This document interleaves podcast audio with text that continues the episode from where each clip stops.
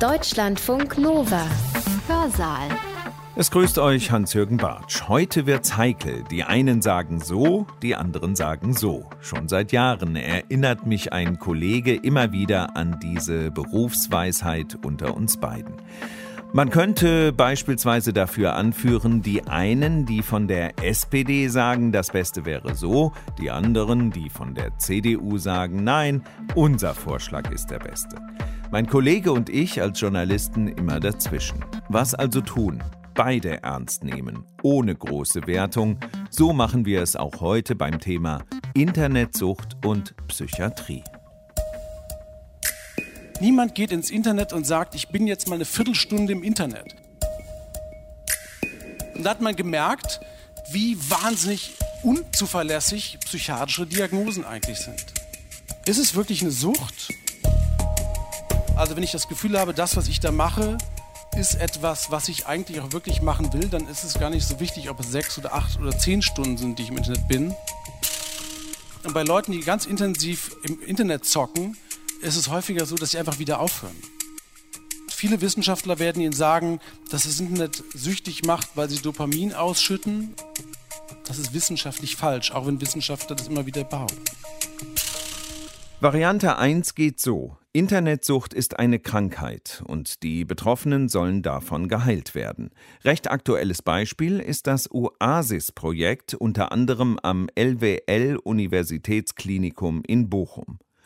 Es ist auf der Suche nach möglichst vielen Internetsüchtigen, wie es auf der Website heißt.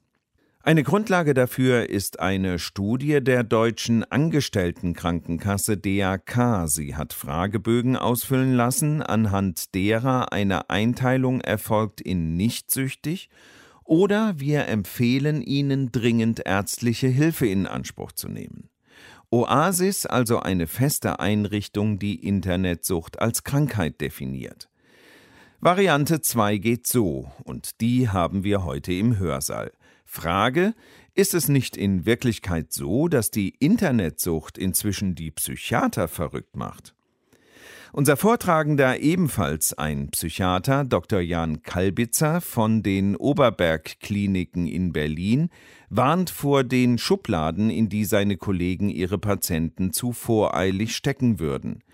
Könnt ihr gleich ausführlich hören, wie er das begründet und wie viele Beispiele er dazu anführt. Kalbitzer hat seinen Vortrag in Stuttgart gehalten, er begrüßt sein Publikum aber so, als wäre er in einer ganz anderen Stadt. Warum, erzählt er uns natürlich sofort. Noch einen Hinweis dazu von mir. Tananarive ist der alte Name für die Hauptstadt von Madagaskar.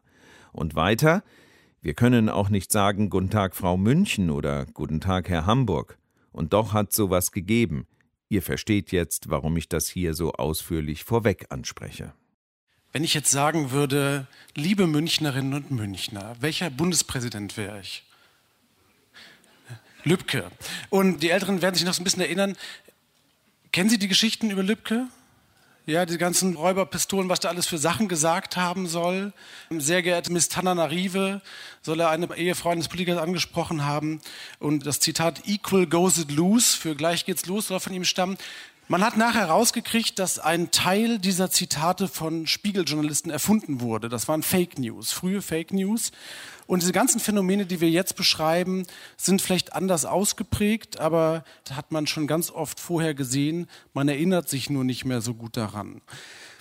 Ich will nur eine Sache vorweg sagen und der Frage, wie man Prioritäten setzt. Ich glaube, dass das Internet eine wunderbare Funktion darin hat, uns zu helfen zu verstehen, welche unserer Aufgaben wichtig sind. Man daddelt die ganze Woche rum und das, was am Ende der Woche so richtig drängt, das sind die wichtigen Aufgaben und der Rest war nicht so wichtig. Und man kann auch bei Meetings sehen, ob die wichtig sind daran, wann die Leute ihre Handys rausholen. Wenn die Leute ihre Handys rausholen, dann ist das kein wichtiges Meeting, dann will da keiner sein.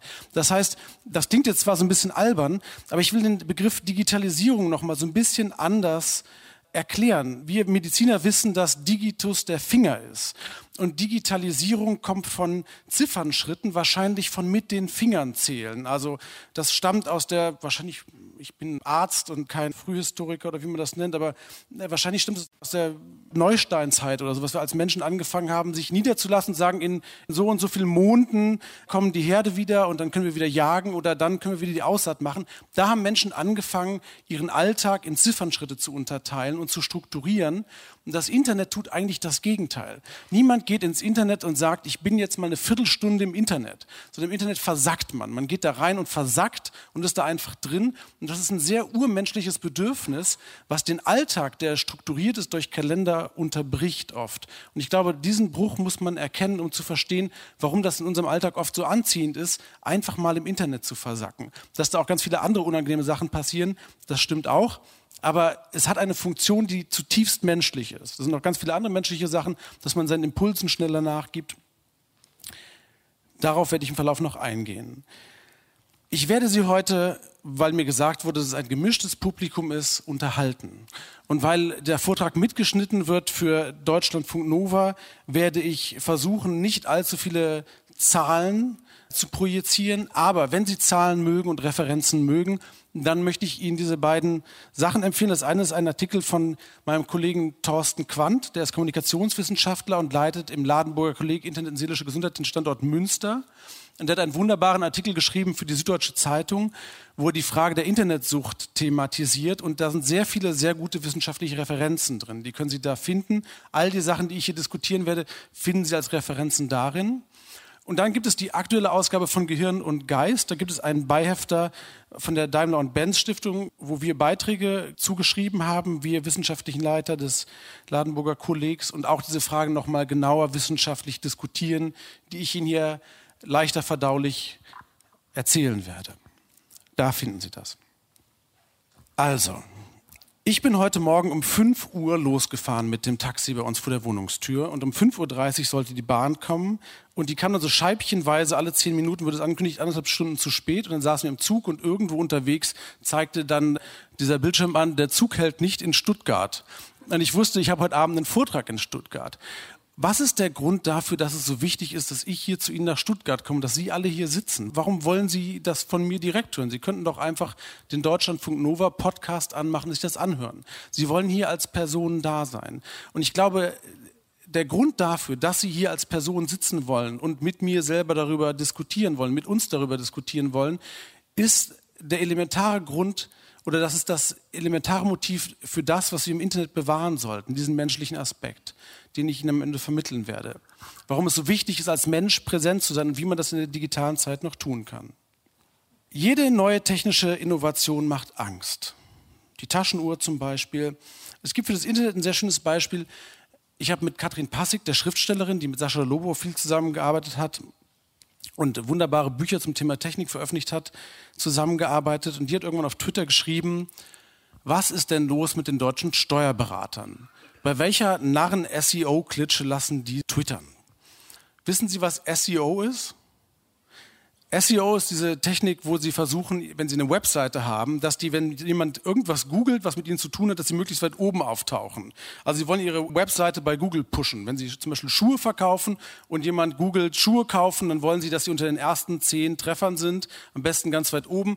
Dann suchen Sie sich einen SEO-Experten, der Ihnen hilft, Ihre Webseite nach oben zu pushen. Und sie fragte jetzt, bei wem lassen das die deutschen Steuerberater machen? Und der Grund dafür war, sie hatte dann einen Link geschickt, dass wenn man guckte, dass hunderte deutsche Steuerberater zu dem Zeitpunkt relativ zeitgleich getwittert haben über eine Armprothese, an der man sein Mobiltelefon aufladen kann. Und es war völlig unklar, warum. Es war also nicht so, dass ein Steuerberater anfing und sagte, Mensch, Leute, das ist ja total spannend. Es gibt eine Armprothese, an der kann man sein Mobiltelefon aufladen. Sondern die haben das alle gleichzeitig geschrieben. Also die ganzen deutschen Steuerberater schienen unabhängig voneinander irgendwie damit beschäftigt zu sein, dass es diese neue Armprothese gibt und schrieben das alle auf Twitter. Und uns schien das komisch. Und da habe ich die Steuerberater angefangen anzurufen. Das ist also Teil der Forschung, die ich mache, dass ich Leute zu ihrem Internetverhalten befrage. Und das habe ich bei diesen Steuerberatern getan. Das war so Teil einer wissenschaftlichen Untersuchung. Ich habe gefragt, wieso twittern Sie gerade über Armprothesen? Und da haben sie gesagt, ich twittere überhaupt nicht. Keiner dieser Steuerberater hatte einen Twitter-Account. Aber die hatten alle ganz große Angst vor dem Internet und hatten Angst, abgehängt zu werden, Angst, nicht gesehen zu werden und hatten bei einer Firma ein komplett sorglos Internetpaket gekauft, inklusive Webseite, Facebook-Account, Twitter-Account, Instagram-Account. Und diese Firma hat das für relativ günstig angeboten und hat einfach bei allen immer dasselbe rausgehauen. Also die ganzen Steuerberater, die alle dann sich wahrscheinlich dagegen empfohlen haben, das ist eine tolle Firma, die macht eine gute Webseite und rundum sorglos Paket. Die hat bei allen diesen Steuerberatern das Paket gekauft und immer das gleiche getwittert. Und in diesem Fall totalen Unsinn. Und weil diese Menschen wahnsinnige Angst vor dem Internet hatten. Und das ist das große Problem, wenn man neuer Technologie mit Angst begegnet. Und wir sind hier im Daimler-Benz-Museum und Sie wissen, wie auf die ersten Automobile reagiert wurde. Es gab große Angst. Äh, Menschen könnten verletzt werden, weil sie angefahren werden. Die Abgase könnten dafür sorgen, dass Menschen krank werden. Wenn ich heute mit Menschen darüber rede und die erzählen, was sie so stört an den Jugendlichen, dann sagen die immer, die sitzen an der Bushaltestelle und starren auf ihr Smartphone. Das stimmt auch. Aber wenn ich an der Bushaltestelle sitze, dann ärgere ich mich darüber, dass vor mir acht Reihen Autos stehen, in denen überall nur ein Mensch drin sitzt, die alle ihre Abgase in die Umwelt pumpen, die dabei dick werden, die äh, körperliche Krankheiten entwickeln, die mich total verpesten, wenn ich an der Bushaltestelle sitze, aber kein Mensch sieht diese Autos mehr die vor unserer Nase sind. Das heißt, vor den ersten Autos hatten die Leute wahnsinnig Angst und haben gesagt, ganz zu Recht, Menschen werden durch Unfälle sterben und es macht total viel Dreck. Und als die Angst vorbei war, hatten sie es vergessen und waren irrational, haben es verdrängt. Das heißt, unsere Reaktion auf Technik ist häufig die, dass wir erst Angst haben und dann verdrängen wir. Und das ist ein ganz problematischer Mechanismus. Und ich befürchte, dass wir das beim Internet in ähnlicher Art und Weise tun werden, wenn Angst unsere einzige Reaktion darauf bleibt. Ich will anfangen mit dem Problem der Psychiater. Ich habe das ein bisschen provokativ im Titel aufgenommen, dass vielleicht wir Psychiater eigentlich ein Problem haben, wenn es um die internetbezogenen Krankheiten geht. Es gibt dazu ein ganz wunderbares Experiment, das heißt das Rosenhan-Experiment. Das finden Sie auf Wikipedia wunderbar erklärt. Und David Rosenhan war ein sehr kluger Psychologe. Und zu der Zeit, als David Rosenhan Experimente gemacht hat, fing die Psychiatrie langsam an, ernsthaft zu werden. Vorher war sie eher auch so psychoanalytisch geprägt und die Diagnosen waren eher sehr freizügig vergeben. Und das war so ein bisschen in der Umschwungzeit. Und der hat zum Thema Stigma gearbeitet und zu der Vergabe von Diagnosen und hat seine Diplomanten, Studenten und Doktoranden in Kliniken geschickt und die haben so einfache Sachen gesagt wie, ich höre eine Stimme, die mir sagt, klick, bumm, irgendwas. Und die wurden dann alle aufgenommen, weil sie gesagt haben, ich höre eine Stimme, die mir etwas sagt. Und sobald die in der Klinik waren, haben sich alle völlig normal benommen. Also komplett normal, wie ganz normale Menschen. Die hatten keine psychische Erkrankung, haben sich auch so benommen in der Klinik und wurden teilweise monatelang behandelt und als psychisch krank beschrieben. Die seien in einer Krankheitsverleugnung. Das heißt, die haben einmal aufgrund eines Symptoms, was sie beschrieben haben, irgendeine Diagnose gekriegt. Es waren noch sehr verschiedene Diagnosen und wurden ewig behandelt, obwohl sie komplett gesund waren. Das heißt, man hat gesehen, dass psychiatrische Diagnosen sehr, sehr ungenau sind zu der Zeit. Und da gab es ein renommiertes Institut, was gesagt hat, uns wäre das nicht passiert. Wir hätten diese Schauspieler erkannt. Und haben gesagt, wir machen drei Monate lang einen Versuch, du schickst uns deine Schauspieler, wir erkennen die. Und haben sie einen Versuch gemacht und am Ende haben die bei 41 Leuten waren sich sicher, dass es Schauspieler waren, bei 42 Leuten hatten sie einen Verdacht und hat Rosenhan gesagt, ich habe euch niemanden geschickt. Da waren überhaupt keine Schauspieler, die geschickt wurden. Das heißt, das waren also 83 reale Patienten, die die da als Schauspieler bezeichnet haben. Und da hat man gemerkt, wie wahnsinnig unzuverlässig psychiatrische Diagnosen eigentlich sind. Das war der eine Punkt, dass diese spektakulären Experimente damals gemacht wurden. Der andere Punkt war, dass man angefangen hat, naturwissenschaftlichere Psychiatrie zu betreiben. Also man wollte sagen, haben depressive Menschen andere Gehirne als gesunde Menschen?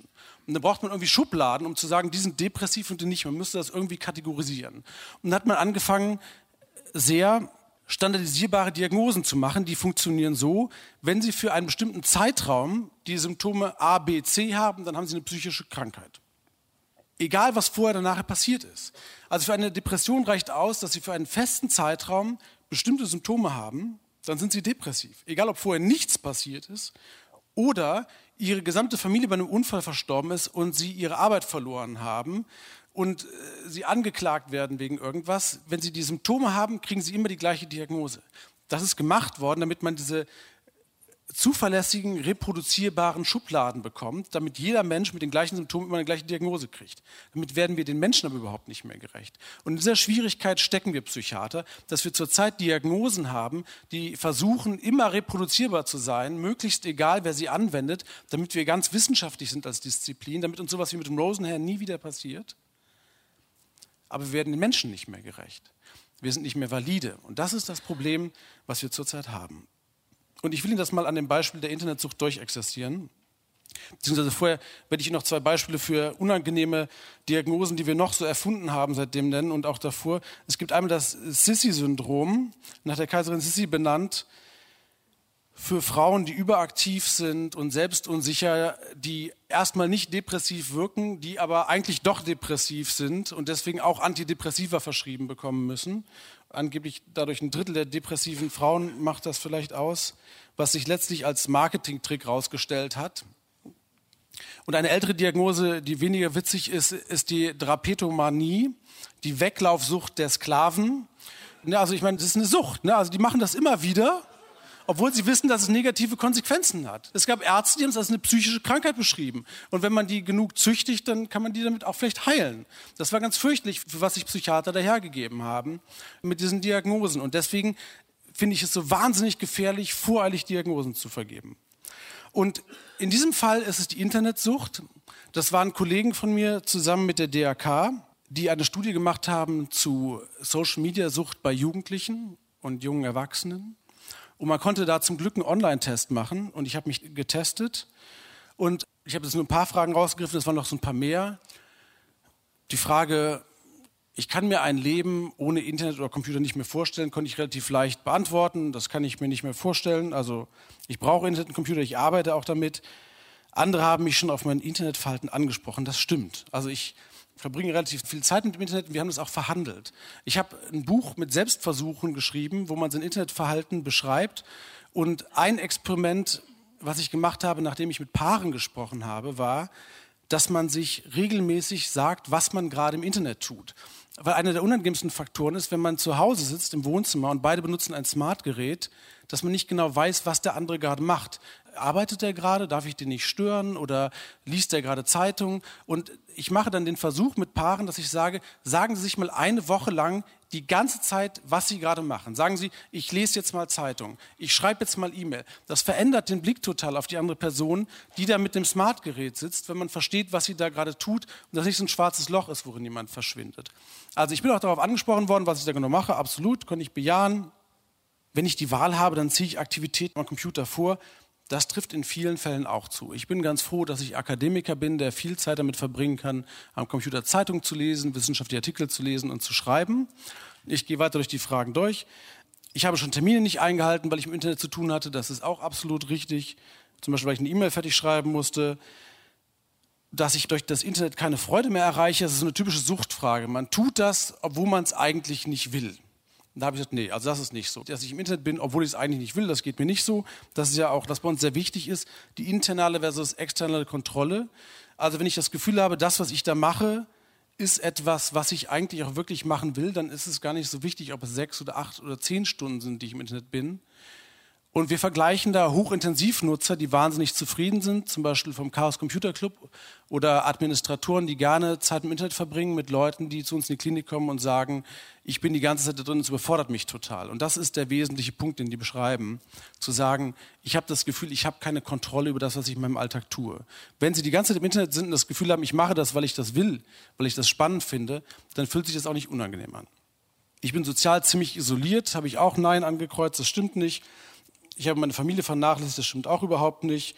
Und ich habe versucht, mein Verhalten zu verändern, aber es gelingt mir nur kurzzeitig. Das stimmt. Es gibt so Dinge, die kann ich bei mir in Bezug aufs Internet nicht ändern. Also ich kann zum Beispiel Arbeits-E-Mails nicht gut widerstehen. Wenn ich mein Arbeitshandy dabei habe, gucke ich am Wochenende auch rein. Also, dass ich das gar nicht kann, das schaffe ich nicht, habe ich auch angekreuzt. So, was jedenfalls rauskam, ist, dass ich mir dringend Hilfe suchen sollte. Was mich sehr überrascht hat, weil ich mich bis dahin eigentlich für einen relativ gesunden Menschen gehalten habe und mich nicht psychisch krank fühle. Aber meine Kollegen raten mir, dass es sein kann, dass mein Verhalten auffällig ist und ich mir bitte Hilfe suchen soll. Und das finde ich hochgradig schwierig. Denn ein Problem, wenn wir über Sucht sprechen, ist das theoretische Problem. Ist es wirklich eine Sucht oder ist es eine Leidenschaft oder ist es, wie ich gesagt habe, auch eine Flucht vor der Welt? Bei Computerspielern sieht man das ganz gut. Ich werde da nachher noch kurz darauf eingehen.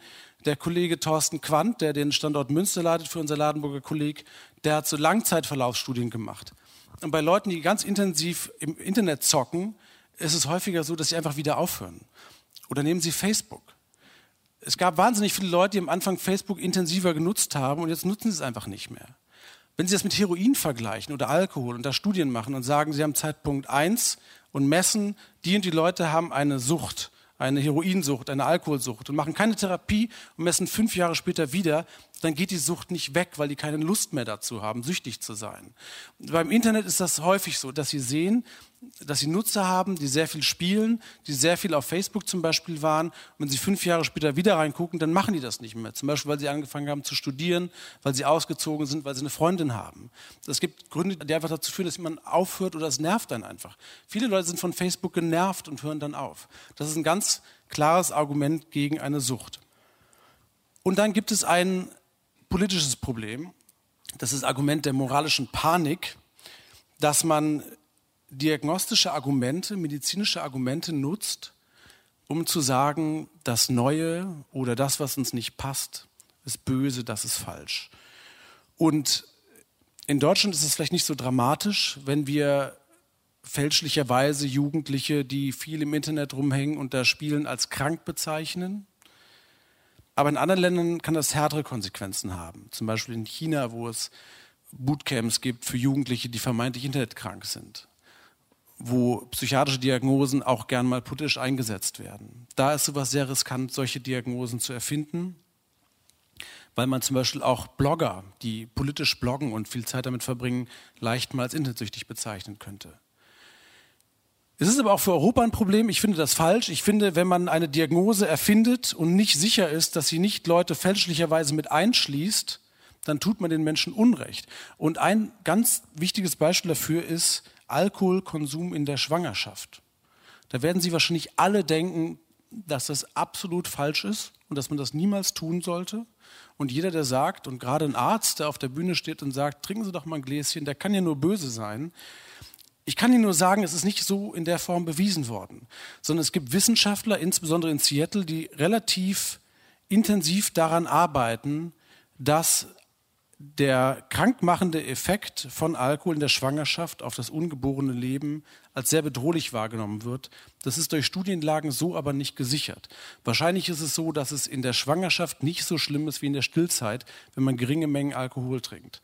Aber damals gab es erst Wissenschaftler, die sehr stark sich positioniert haben, dann gab es Sachbücher dazu, dann gab es Fernsehshows und es wurde sehr stark politisch genutzt die wissenschaftliche Evidenz dafür ist in dieser Form aber nicht gegeben. Und es gibt noch viel mehr Beispiele dafür. Homosexualität war auch so ein Beispiel im Zusammenhang mit HIV. Also es wurden häufig Diagnosen benutzt, um moralische Werte durchzusetzen der Gesellschaft. Und das ist eine Gefahr.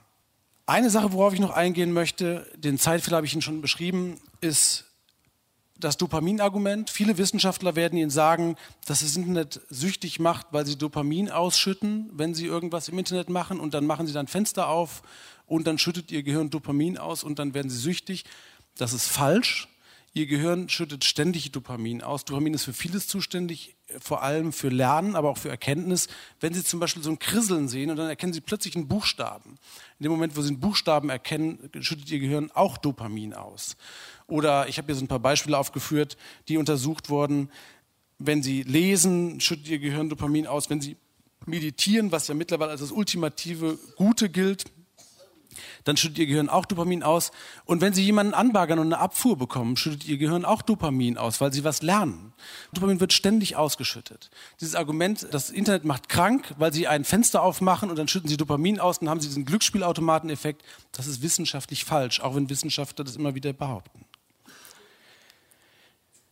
Was wir versucht haben in unserem Ladenburger Kolleg, und wir sind insgesamt drei Standorte, unser von dem ich stamme, ist die Berliner Charité. Da sind Psychiater involviert. Dann gibt es den Standort Münster, da sind Kommunikationswissenschaftler involviert. Das ist Thorsten Quandt und Felix Rehr insbesondere. Wir machen qualitative Studien in Berlin. Wir fragen Menschen in Krisen, welche Rolle das Internet bei der Entwicklung ihrer psychischen Krise gespielt hat. Ich habe es erst andersrum versucht. Als ich damals diesen Max-Rubner-Preis gekriegt habe, habe ich gesagt, Ich mache eine Ambulanz auf für Menschen, die psychisch krank werden durch das Internet, aber nicht Internetsucht. Also alle sagen die, ich bin depressiv durch das Internet, ich habe Angst durch das Internet, ich habe eine Erschöpfungsdepression durch das Internet. Die sollen zu mir kommen. Und ich war in der Charité, ich habe dafür auch Werbung gemacht und es kam aber niemand. So rum hat das nicht funktioniert. dann haben wir gesagt, wir müssen es andersrum machen. Wir gehen zu Leuten hin, die psychische Krisen haben, auf unsere Krisenstationen, in die Tageskliniken und fragen, welche Rolle hat das Internet gespielt bei der Entwicklung ihrer Krise. Und das haben wir getan. Und der andere Teil, den habe ich schon beschrieben, ist der Vergleich von Intensivnutzern. Also Hochintensivnutzer, die sehr darunter leiden und Hochintensivnutzer, denen es gut damit geht. Am Standort Münster werden Surveys gemacht, große Populationsstudien, wo die Fragen, die wir aus unseren qualitativen Interviews, wo wir mit Patienten direkt sprechen, entwickeln, dann statistisch getestet werden. Und dann gibt es noch Philosophen im Projekt in Paderborn bzw. Tübingen, die uns sehr häufig sehr kritisch hinterfragen, zum Beispiel, welches Krankheitskonzept wir überhaupt haben oder was wir meinen, wenn wir zwischen analoger und digitaler Welt unterscheiden. Gibt es diese digitale und analoge Welt überhaupt oder ist das irgendeine fiktive Unterscheidung, die wir haben? Also mir sagen die Philosophen dann, Identität ist ein performativer Akt. Alles, was du performativ machst, ist deine Identität, egal ob es jetzt analog oder digital stattfindet. Man kann das so gar nicht trennen. Wir haben versucht, die Frage andersrum anzugehen. Wir haben versucht, nicht zu fragen, was genau macht krank, sondern was kann auch gesund halten, um dieser Panik aus dem Weg zu gehen. Und die Ergebnisse möchte ich Ihnen jetzt kurz präsentieren als Gegenentwurf zu dem häufigen Modell, die Krankheitsgefahr des Internets zu beschreiben, was ich aus beschriebenen Gründen zu voreilig finde.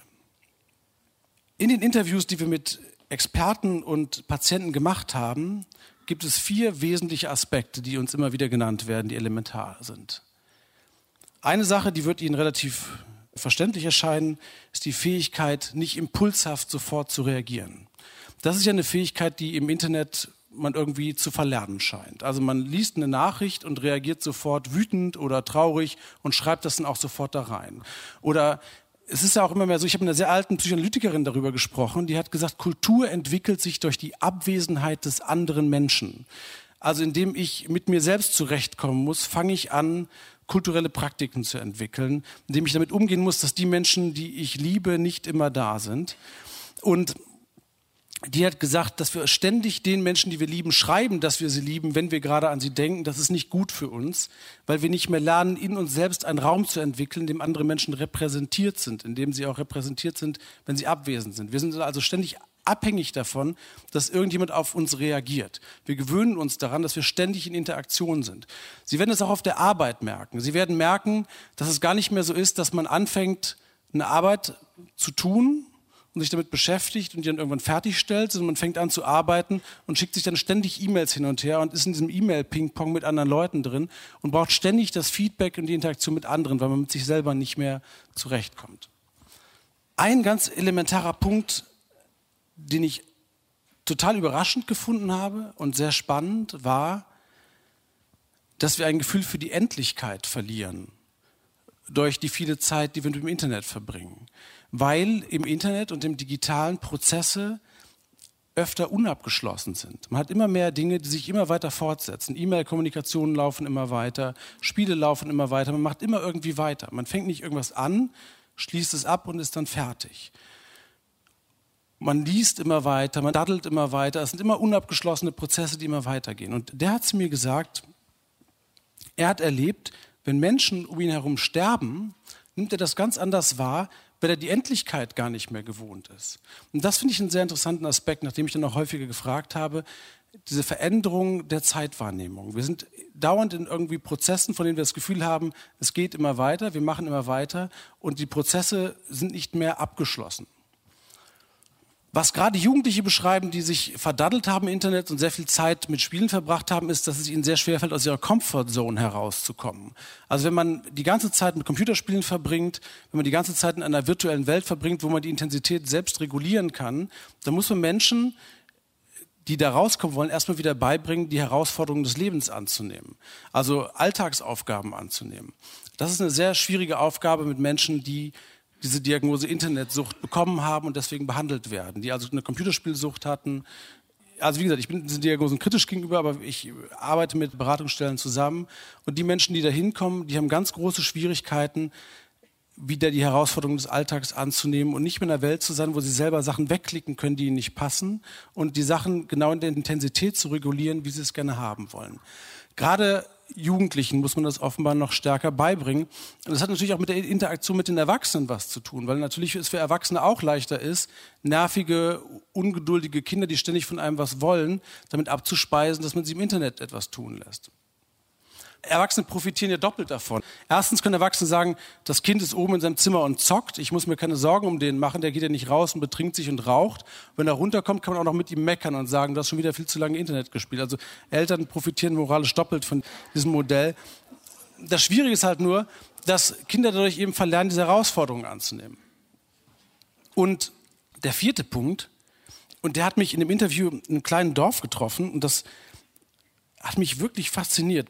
Und deswegen habe ich Ihnen das mit dem Zug vorhin gezeigt und die Frage, warum ich hier persönlich antanzen muss und das nicht irgendwie per Videostream erzählen kann.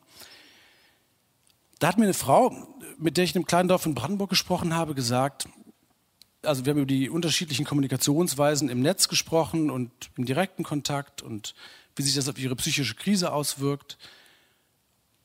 Und dann hat sie zu mir gesagt, Menschen, die über WhatsApp oder soziale Medien kommunizieren, die verlassen ihre eigene kleine Welt nicht so sehr. Und da habe ich gesagt, Sie sitzen hier auf Ihrem Dorf und reden mit dem Bauern von nebenan über Kühe und sagen, Sie verlassen Ihre eigene kleine Welt mehr als jemand, der in Berlin lebt und über WhatsApp mit New York kommuniziert und London. Und dann hat sie gesagt, ja. Und das liegt daran, wenn ein anderer Mensch direkt neben mir präsent ist, werde ich viel stärker gezwungen zu akzeptieren, dass es andere Menschen mit einer anderen Sicht auf die Welt gibt als meine eigene. Das ist Demut, die man dadurch lernt. Ich glaube, mein Blick auf die Welt ist richtig, aber da ist jemand anders, der genauso überzeugt ist davon, dass sein eigener Blick auf die Welt richtig ist, der genauso gute Argumente dafür hat. Und wenn der direkt neben mir ist, kann ich das nicht so einfach wegschieben, als wenn das über eine digitale Kommunikation stattfindet. Und diese Präsenz des anderen mit seiner eigenen Weltsicht, und jetzt kommen wir zum Philosophen Emanuel Levinas, der kam dem Gespräch nicht vor, aber aus meiner Sicht hat sie genau das formuliert. Der zwingt uns, demütig zu werden der Welt gegenüber. Was sehr hilfreich ist und was vor allem auch dazu führt, dass man sich nicht mehr alleine so verantwortlich fühlt für die Welt. Was auch ein großes Problem ist, weil ich habe gerade ein Buch geschrieben über Midlife Crisis bei Männern. Und das Dramatische ist, dass, also über meine eigene Midlife Crisis als Mann. Und das heißt, das Geschenk der Sterblichkeit. Es war eine wahnsinnig interessante Phase, aber das Dramatische ist, es gibt viele Menschen mit 20, die genau die gleiche Krise mittlerweile kriegen. Man nennt es jetzt Quarterlife Crisis. Und das ist hochdramatisch und es hat was damit zu tun, dass ein immer größerer Teil der Realität, die wir wahrnehmen, medial vermittelte Realität ist. Und das Problem daran ist, also man liest ja die ganze Zeit Nachrichten, die von irgendwo anders kommen. Wir leben ja fast schon in so einer Art virtuellen Realität. Das heißt, sie gehen durch Stuttgart, eine wahnsinnig sichere Stadt, und haben trotzdem die ganze Zeit Sorge, dass irgendwas passieren könnte, weil sie die ganze Zeit Nachrichten darüber lesen. Wir werden ja beballert mit Nachrichten, über die wir uns ständig updaten im digitalen Raum, über gefährliche Dinge. Und sie sind total geprimed auf diese ganzen Gefahren, die um sie herum irgendwo passieren könnten. Das ist wie wenn sich so ein virtueller digitaler Schleier legt über ihre wirklich analoge, reale Realität, in der sie gerade sind, die ihnen total Angst macht. Sie haben eine Angst, die sie gar nicht zu haben brauchen. Das liegt auch zum Beispiel an einem schnellen Mediendurchlauf. Also bei Medien ist das genauso wie bei der Lebensmittelindustrie. Viel Salz und viel Zucker muss rein. Also wenn Sie als Lebensmittelhersteller Lebensmittel produzieren, die weniger Salz und weniger Zucker enthalten, dann kauft die einfach keiner. Das heißt, es ist schwierig. Das ist bei Nachrichtenhäusern natürlich genauso. Sie müssen Dampf machen, damit die Medien durchlaufen. Und das Problem ist aber, dass immer mehr Menschen einen immer größeren Teil ihrer Realität medial vermittelt bekommen und dadurch große Ängste haben. Und dadurch haben wir junge Menschen, die das Gefühl haben, ich lebe in einer Welt, die wahnsinnig gefährlich ist, ich kann sie aber nicht beeinflussen. Ich bin der ausgeliefert. Und dann haben sie genau diese gefährliche Mischung, dass sie Menschen haben, die das Gefühl haben, der Ort der Kontrolle liegt nicht in mir, ich bin abhängig von der Welt da draußen und sie ist wahnsinnig bedrohlich. Das ist ein ganz unangenehmes Gefühl. Und da kommen ganz viele Menschen mit einer sogenannten Quarter-Life-Crisis zu mir, die sagen, die Welt ist furchtbar und ich kann nichts tun. Und ein ganz spannendes Phänomen, wenn Sie Menschen haben, die in solche Stresskrisen kommen und das schon kennen, die also bei einer zweiten Krise wiederkommen, ich suche immer so nach Indikatoren für Krisen. Also man kann echt gut mit Smartphones Schlafverhalten beobachten. Und man kann gemeinsam das Kommunikationsverhalten in sozialen Medien durchgehen, wenn man gereizter wird, mehr oder weniger kommuniziert. Aber ein wichtiges Element ist, diejenigen von Ihnen, die iPhones haben, werden das kennen. Wenn man gucken will, ob man neue Nachrichten hat, zieht man den Bildschirm so nach unten und dann dreht sich um so ein Rädchen. Kennt das ihr Leute? Das ist so eine Refresh-Funktion. Man sucht nach neuen Nachrichten.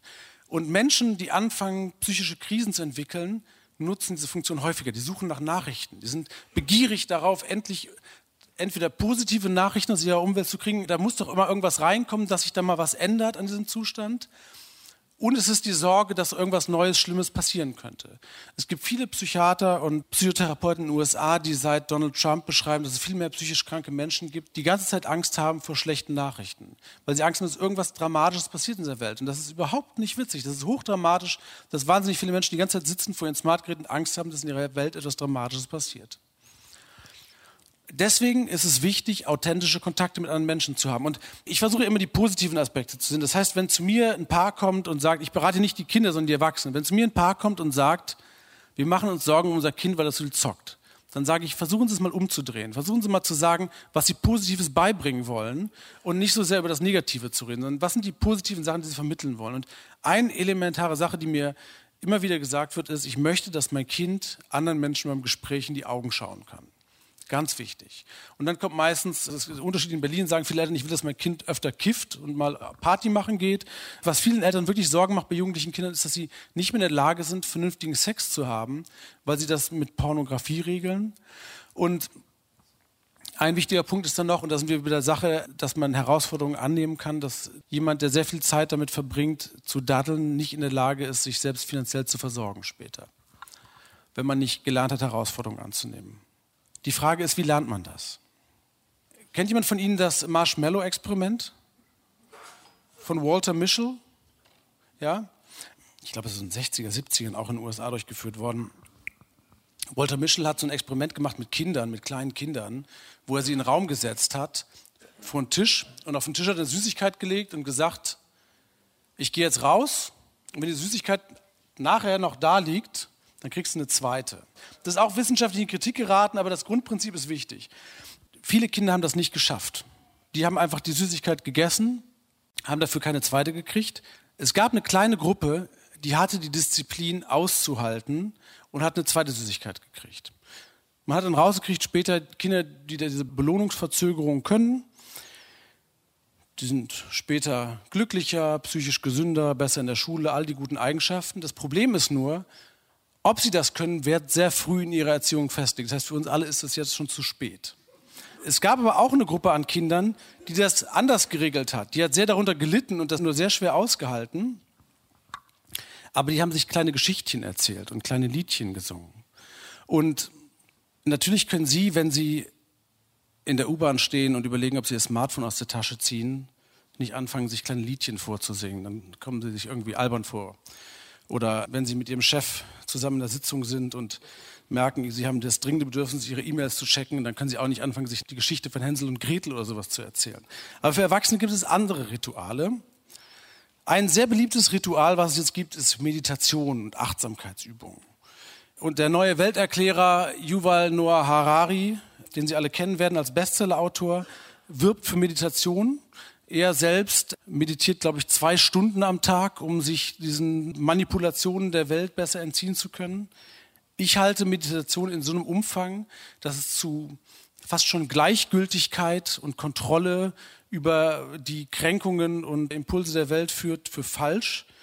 Ich glaube, dass man anders damit umgehen muss und wertorientiert handeln muss. Und ich zeige Ihnen jetzt ein unangenehmes Bild. Ich will Ihnen das vorher sagen. Das Bild war im Februar in der Süddeutschen Zeitung. Und das ist ein verletztes Kind in Syrien. Ich habe in dem Moment gemerkt, dass mein erster Impuls war, weiterzuklicken. Man sieht das. Es gibt ganz viele Bilder von so Kindern. In Jemen gibt es seit Jahren schwere Bürgerkriege, wo massive Menschen sterben. Man sieht die Bilder und dann klickt man weiter. Und ich habe in dem Moment gedacht, ich will nicht weiterklicken, weil das ein Kind ist, was schwer verletzt ist, was aus dieser Stadt rausgetragen wird. Also ich glaube nicht, dass es ein Problem der Beschleunigung ist. Ich glaube, es ist ein Problem der Masse. Und weil es uns schwerfällt, die zu werten, versuchen wir durch immer schneller werden, irgendwie alles in den Griff zu kriegen. Aber es ist im Prinzip ein Problem des Prioritätensetzens. Und ich habe gesagt, ich möchte in diesem einen Beispiel nicht weiterrennen und habe mir dieses Bild öfter angeguckt und darüber nachgedacht. Und eine wichtige Sache, die mir aufgefallen ist, ist, dass ich ganz viel darüber nachgedacht habe, was passiert eigentlich mit Kindern, die vier, fünf, sechs Jahre alt sind, schwer kriegstraumatisiert, in zerbombten Land leben und dann irgendwann gibt es einen Wiederaufbau, sie werden gerettet oder vielleicht gibt es auch die Möglichkeit, nach Deutschland zu migrieren und hier eine neue Existenz aufzubauen. Was passiert eigentlich mit so Kindern? Und dann ist mir klar geworden, dass ich eine ganze Reihe 80-jähriger Nachbarn habe, die das erlebt haben. Die genauso alt waren, als hier Bomben gefallen sind. In der Weihnachtszeit, in schwierigen Zeiten, die genau das erlebt haben, die ich danach fragen kann. Und sich diese Zeit zu nehmen, wenn man sowas sieht, auch darüber nachzudenken und dem auch vor allem nachzufühlen, das halte ich für elementar. Ich glaube nicht, dass es gut ist zu meditieren und zu sagen, das berührt mich alles nicht mehr. Ich glaube, das Gegenteil ist der Fall. Ich glaube, das Gegenteil ist der Fall, dass wir uns die Zeit nehmen müssen. Und wenn ich mit Menschen darüber spreche, warum sie Schlafstörungen haben, in der Praxis oder auch in unseren Studien, dann ist es oft damit zu tun, dass wir viele Dinge in unserem Alltag einfach nur noch angucken oder sachlich behandeln aber die Gefühle, die dazu entstehen, überhaupt nicht mehr wahrnehmen. Und dann liegt man abends im Bett und die Gefühle hallen nach. Die ganzen Sachen, die man über den Tag gemacht hat, die einen berührt haben, die einen verletzt haben, die einen gestresst haben, für die man sich keine Zeit genommen hat, die hallen dann nach. Und diesen Raum in sich haben zu können, das finde ich wichtiger, als durch Meditation die Bedrohlichkeit der Welt irgendwie in den Griff zu kriegen. Meditation hat es ja auch schon seit den 60er Jahren in Europa gegeben und es hat ja trotzdem nicht geklappt. Ich glaube, dass die Frage nach den Wertmaßstäben wichtig ist. Ich will Ihnen das nur ganz kurz beschreiben. Sich diesen kurzen Moment zu nehmen, wenn Sie was sehen. Und Sie können ja kurz meditieren. Also die häufige Übung wäre, dass Sie einfach kurz die Augen zu machen und dreimal ein- und ausatmen und sich dann überlegen, was spüre ich eigentlich gerade? Und wie will ich denn jetzt eigentlich handeln? Nach welchen Werten will ich jetzt gerade handeln? Das einfach öfter mal zu machen, kann viel helfen. Dazu müssen Sie sich nicht abtrennen durch Meditation von den Bedrohungen der Welt, sondern Sie müssen einfach sich die Zeit nehmen, eine Wertentscheidung zu treffen über Ihre Werte. Ein Problem ist, dass sowas nicht lange hält. Wenn Sie sagen, ich habe schon wieder mein Smartphone am Esstisch rausgeholt und das ärgert mich, das will ich nie wieder machen, dann hält das drei Tage und dann holen Sie Ihr Smartphone wieder am Esstisch raus. Es gibt noch eine andere Möglichkeit, dass Sie sich keine Hänsel- und Gretel-Geschichte erzählen müssen oder ein Liedchen vorsingen, wenn Sie Ihrem Impuls widerstehen wollen. Und diese Möglichkeit heißt Kultur. Um unsere Impulse kontrollieren zu können, haben wir Menschen das wunderbare Phänomen der Kultur geschaffen. Wir haben Rituale geschaffen, die uns helfen, uns Zeit zu nehmen für Wertentscheidungen, die uns Zeit nehmen, uns mit unseren Gefühlen auseinanderzusetzen und nicht auf jeden Impuls zu reagieren, ich habe jetzt stellvertretend Weihnachten genommen. Weihnachten ist eine gute Zeit dafür, um über sowas zu sprechen. Und ich glaube auch, eine gute Zeit dafür, sich zu überlegen, welche Wertvorstellung man wirklich hat. Ich glaube, es ist ein ganz großes Problem in Deutschland, warum wir oft so vermieste Weihnachten haben, weil wir uns nie darüber Gedanken machen, wie wir es eigentlich wirklich gerne hätten und immer denken, wir müssten alle die ganze Zeit miteinander verbringen und dann wird schon alles schön. Ich habe mit einem israelischen Freund gut darüber geredet, der hat gesagt, ihr seid eines der reichsten Länder der Welt, ihr seid unheimlich privilegiert, ihr seid gut ausgebildet, aber ihr sagt euch nie, was ihr wirklich denkt. Deswegen kommt ihr auch irgendwie nicht weiter. Und ich finde, der hatte da irgendwie recht. Sie wissen, was sie brauchen. Sie wissen alle, was sie brauchen. Das wissen sie alles. Sie wissen alle ganz genau, was sie brauchen. Sie brauchen mehr Bewegung. Sie können am besten öfter mal zu Fuß zur Arbeit gehen. Sie brauchen eine ausgewogene Ernährung. Gemüse und Obst ist besonders wichtig. Sie müssen Respekt haben vor ihren Mitmenschen und sie nicht einfach nur so abhandeln. Das wissen sie auch. Und sie sollten vorsichtig und nachhaltig mit Ressourcen umgehen. All diese Sachen wissen Sie, das wissen Sie alles. Sie brauchen überhaupt keine Ratgeber und nichts. Die ganzen Werte wissen Sie eigentlich. Wir müssen nur die Zeit nehmen und Rituale entwickeln, danach zu handeln. Und wenn Sie sich mit Ihrer Familie zusammensetzen und sagen, wir wollen uns gesünder ernähren, wir wollen respektvoller miteinander umgehen, wie können wir das eigentlich schaffen? Dann ist es vielleicht möglich, Rituale zu entwickeln. Oder wenn Sie auf der Arbeit das zusammentun. Es wird nicht helfen, wenn Sie sagen, ich schalte mein Smartphone am Wochenende ab. Wenn ein Kollege auf Ihren stressigen Chef reagiert und dem antwortet, dann macht der Karriere und Sie nicht. Sie schaffen es nur, wenn Sie das gemeinsam entscheiden, wie Sie eine Kultur entwickeln. Also, Sie wissen, was richtig ist, Sie kennen die Werte. Sie müssen nur mit anderen darüber reden, wie Sie es als Rituale in den Alltag integrieren können. Das ist der wichtige Punkt. So. Damit sind wir durch. Und ich möchte hier auch nochmal sagen, wie großartig die Förderung der Daimler-Benz-Stiftung für uns ist. Wir machen ja qualitative Forschung an der Charité als Ärzte. Das gibt's fast gar nicht mehr in der deutschen Medizin. Die deutschsprachige Psychiatrie, auch die Schweizer Psychiatrie, die österreichische Psychiatrie ist groß geworden durch qualitative Forschung dass sich Ärzte hingestellt haben und gesagt haben, wir beobachten 20 Jahre lang ganz individuell bei einzelnen Menschen, wie sich bestimmte Dinge auswirken. Manche Effekte kann man per Statistik nicht erfassen, das fördert aber niemand mehr. Und wir haben diese Förderung bekommen, uns richtig viel Zeit zu lassen. Richtig viel Zeit zu lassen, Menschen zu beobachten und das in Ruhe auszuwerten und interdisziplinär zusammenzuarbeiten mit Philosophen als Ärzte, was auch wirklich selten ist, und mit Kommunikationswissenschaftlern und ich möchte für diese sehr großzügige Möglichkeit nochmal sehr herzlich danken. Vielen Dank dafür. Ich habe sehr viel gelernt und hoffe, einen Teil davon auch weitergeben zu können. Der Facharzt für Psychiatrie und Psychotherapie Dr. Jan Kalbitzer von den Berliner Oberberg-Kliniken fragte sich eben, was macht das Internet gesund, krank oder etwa nur die Psychiater verrückt? Im Kern steht er der Diagnose Internetsucht sehr distanziert gegenüber und wirft seiner Branche vor, den Menschen inzwischen überhaupt nicht mehr gerecht zu werden.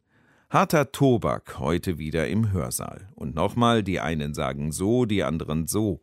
Wir lassen das jetzt hier so stehen, wie von Kalbitzer gesprochen. Am 10. Juni 2018 vor der Daimler und Benz Stiftung in Stuttgart. Deutschlandfunk Nova. Hörsaal. Samstag und Sonntag um 18 Uhr. Mehr auf deutschlandfunknova.de.